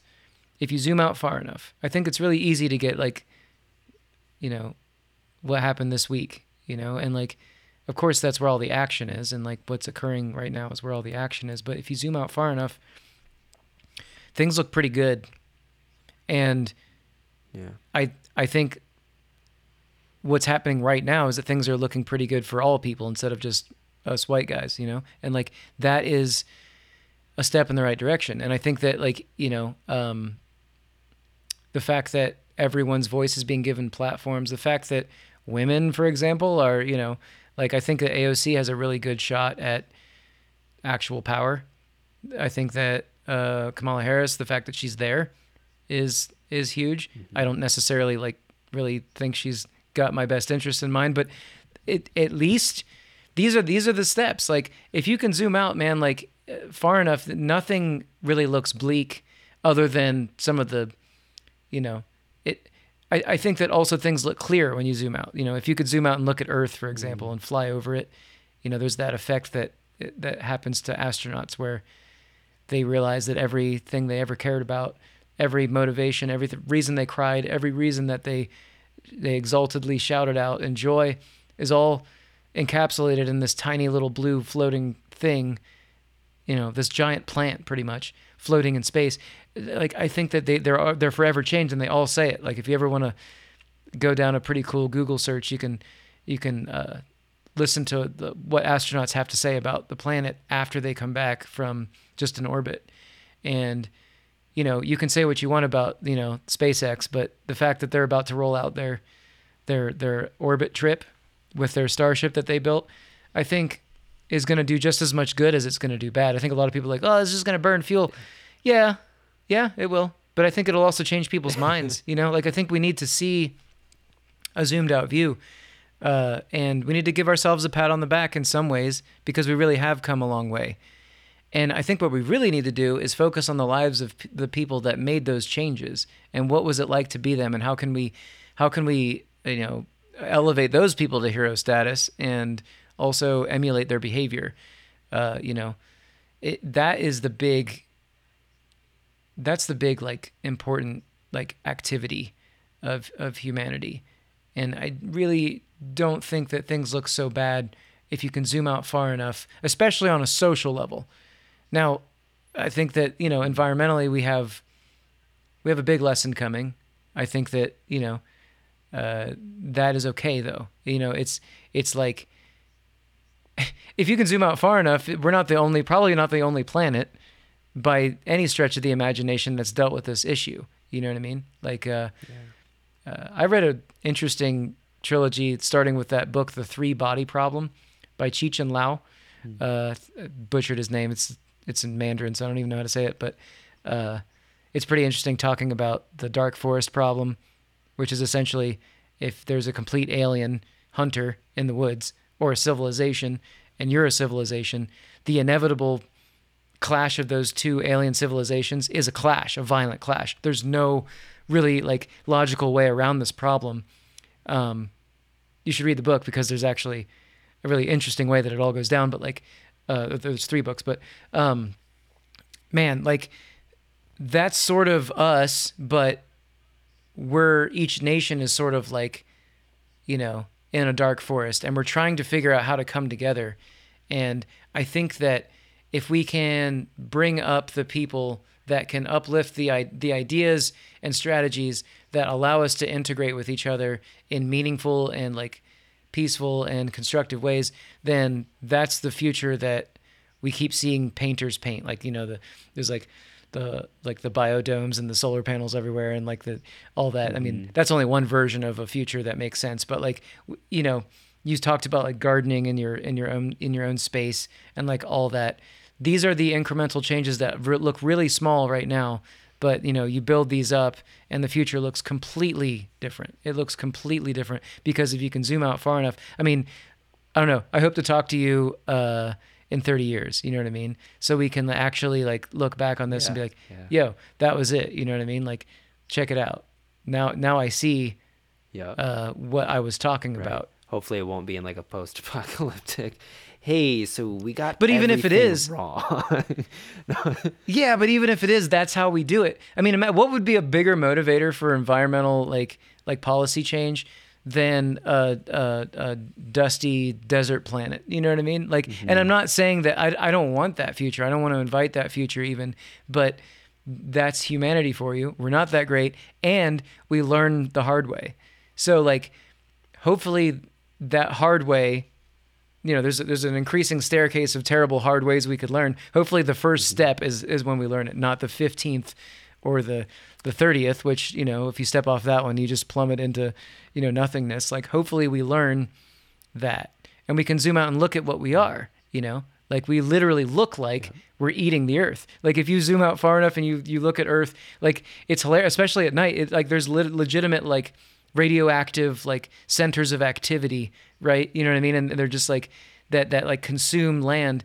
And i heard some crazy statistic recently that there's more mass on the crust of the earth created by the like like made items by humans than there are mass on the crust of the earth made by the earth. Whoa. Which is like what? what? I don't know if I, I don't, I don't know if that's exactly accurate. I don't know if it, but I heard some crazy statistic is something like that. But that's the level that we're at right now. So when people call into question, you know, our activities, uh, and they get instantly shut down by, well, you're standing in the way of business yo, man, like, okay, boomer, like, I'm sorry, but like, you, you legit have lost yeah. it. You, you, you legit have no foot to stand on anymore. And what's encouraging is that you've got an entire generation, uh, of people coming up that don't buy it anymore. And it's, it's right. huge. and there's really no stopping it. It's only a matter of time at this point. So what we need to do is, tra- is train ourselves not to chase the wealth and buy the cryptocurrency and hold on to it and you know like like really put our money where our mouth is you know Yeah. Yeah, in uh, Tibetan Buddhism, there's this concept that uh, wisdom is made of the same material as your confusion. Whoa. And I think that we could really be applying this to, like, if we do end up having like climate catastrophe, it could also, within it, show us exactly how we are connected to the planet. And it might be, and I mean, people don't pay attention to their health until something bad happens. Yeah. But then they get this renewed sense of like vigor, like, oh my God, I'm alive, this appreciation. And, you know, I, I hope it's not that case. I hope we can do something before, but it, it kind of looks like that's probably what we're going to end up doing. But yeah, like I, I mean, that's the confusion of the, the planet, not understanding how it all interacts. Like we're like little babies still, just like little like sensory organs of the planet, just like, what is all this? Until we realize, like, oh, we should have been taking care the entire time. Yeah. So, all right, Anthony, we have been going for a bit now, so I want to let you uh, have the rest of your night to yourself. Thank you so much for joining me. This has been uh, a treat. yeah it's real good to catch up with you i've been wondering what you've been up to since the the school and everything Yeah, body work, podcasting, and yeah, Nice. doing all that. that's great Awesome. Well, I hope you have a great night. Uh, thank you again for your time. I know that you have another, you have like a lot of interviews coming up. Like you just did uh, Raghu's show, uh, Mind Rolling. Um, and I know you're doing something with uh, a mutual friend of ours for the Love Serve Remember Foundation, I believe. The music series. yeah yeah they're they're they're sort of one and the same entity um it's great they really gave us something to do during all this Yeah. You know what I mean? We really didn't know what to do, and then we're like, "Hey, we noticed you like made music around Ram a Ram Dass sample. Like, are you interested in doing that? More of that?" And we are like, "Yeah, we can't drive anywhere, so or play any Yeah. shows, so yeah, sure, we're we're we're about it." Is this the second time you guys have done it, right? You guys have done like the improv set with. We did an improv set. Now they wanted they wanted us to make like something uh, of a of like a, a of an improv record. So that was like a stream.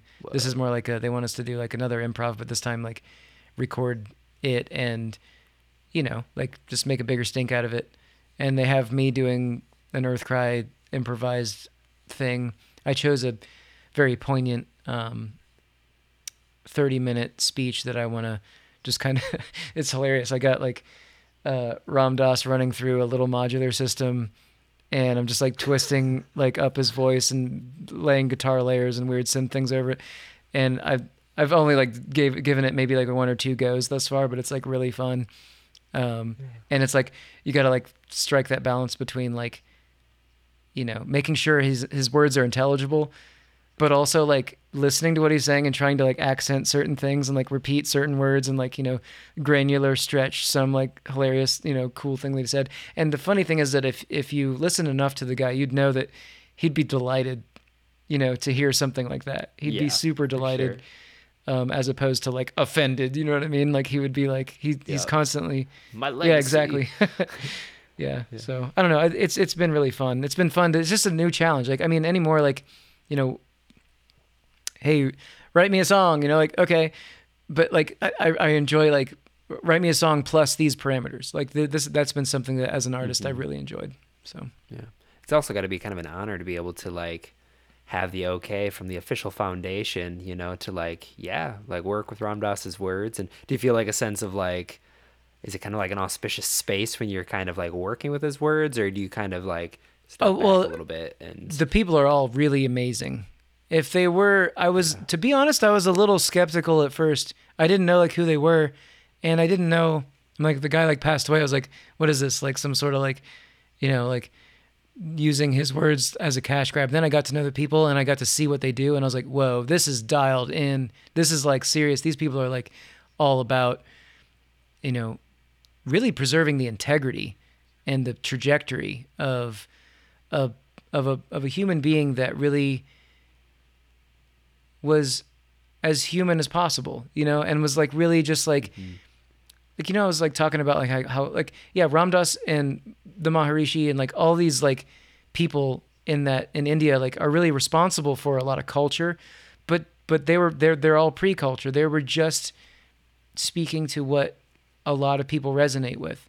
And so yeah, I'm glad that the foundation exists. I'm glad that they like I'm glad they're doing work that's really rad and really relevant. Um, it's cool. Um, I, don't. I mean, I, I really don't have anything bad to say about them. Once I got like to know who the, who they were and what, what they were actually trying to do, and the how they spend their time and how they represent, you know, a really important speaker in in, in our time. Um, I hope that this is a, a trend that catches on, like people that say wonderful words that pass on. Um, that there's a way upon which their integrity can remain, you know, like important. Um, and I mean, for example, they're reaching out to, to musicians like us, being like, "Hey, we, we how can we keep the work is to keep this relevant? How can we do that? Well, let's reach out to rad artists like Random Rab, Rising Appalachia. Uh, you know, how can we how can we keep this relevant? Well, we give it to to artists and let them make art around it. Like that is maybe one of the best ideas that they've had thus far because of Ram Dass's storied tradition in recording his voice in lectures. Like, yeah. thanks to that, we have access to that timeless. It's just timeless. Like what the guy was talking about was totally timeless. You could you could play this fifty thousand years ago or fifty thousand years from now, and it would still matter. It would still be stuff that's actually worth it because people are. Guess what? People are still going to be dealing with issues of the heart, issues of ego, mainly issues of like you know just the human condition. These are always going to be relevant talks, and so you know I'm glad that this foundation exists, and I hope it exists as long as it can. You know. I'm really glad to hear it's not like a weekend at Bernie's kind of thing where they're like propping him up and like you know, there. I, I I trust. I I've been in. Uh, I, I've been paying attention to Raghu's content for a while, and I know he's got nothing but love. And if he's at the helm, then you know I trust that everything they have is super on point. Also, totally. I don't know if you've heard. of have you heard of East Forest? Yeah, yeah, yeah. his Ram yeah, Dass album was amazing. He actually got yeah. to sit down and like have a conversation with them, and you know, like post stroke, you know, his communication wasn't as strong. So by putting it to music, it actually like gave us such a amazing context that you could like really absorb and sit with what was going on. And yeah, that's more for the listeners if you've already heard like that the Ram Dass album on point. Nice, awesome. All right, Anthony. Well, yeah, that's it. Uh, please be well. Uh, like I said, uh, happy belated birthday. Thank you. I hope you enjoy the anniversary shows that are coming up. Um, yeah. Yeah. Right on. I'll talk to you soon. Okay. All right, my friends, that was the episode. Thank you so much for listening all the way through till the end. I really do make this show for you. It's your energetic support that keeps me going uh, yeah, that was Anthony. We talked about quite a bit from 15 years of Dosio to the idea of potentially killing your idea of having heroes and making yourself your own hero. That was a pretty potent part of this for me, you know, as someone who grew up and had a lot of heroes, looked up to a lot of people, and you know was inspired and have actually been stepping into that space myself these past couple of years of really becoming the person that I admire. It was really cool to hear that uh, kind of reflected back to me. So, yeah, if you want to stay in touch with Anthony's platform and all the new stuff he does, head on over to Seed to Stage over on YouTube, Facebook. I think he's on the Instagram, Twitter, all that stuff. Um, yeah, follow uh. Give him a listen. Uh, the track that you're hearing right now is actually from his solo project Earthcry. This is off of his Identity Mitosis concept album. This is Superiority Simplex.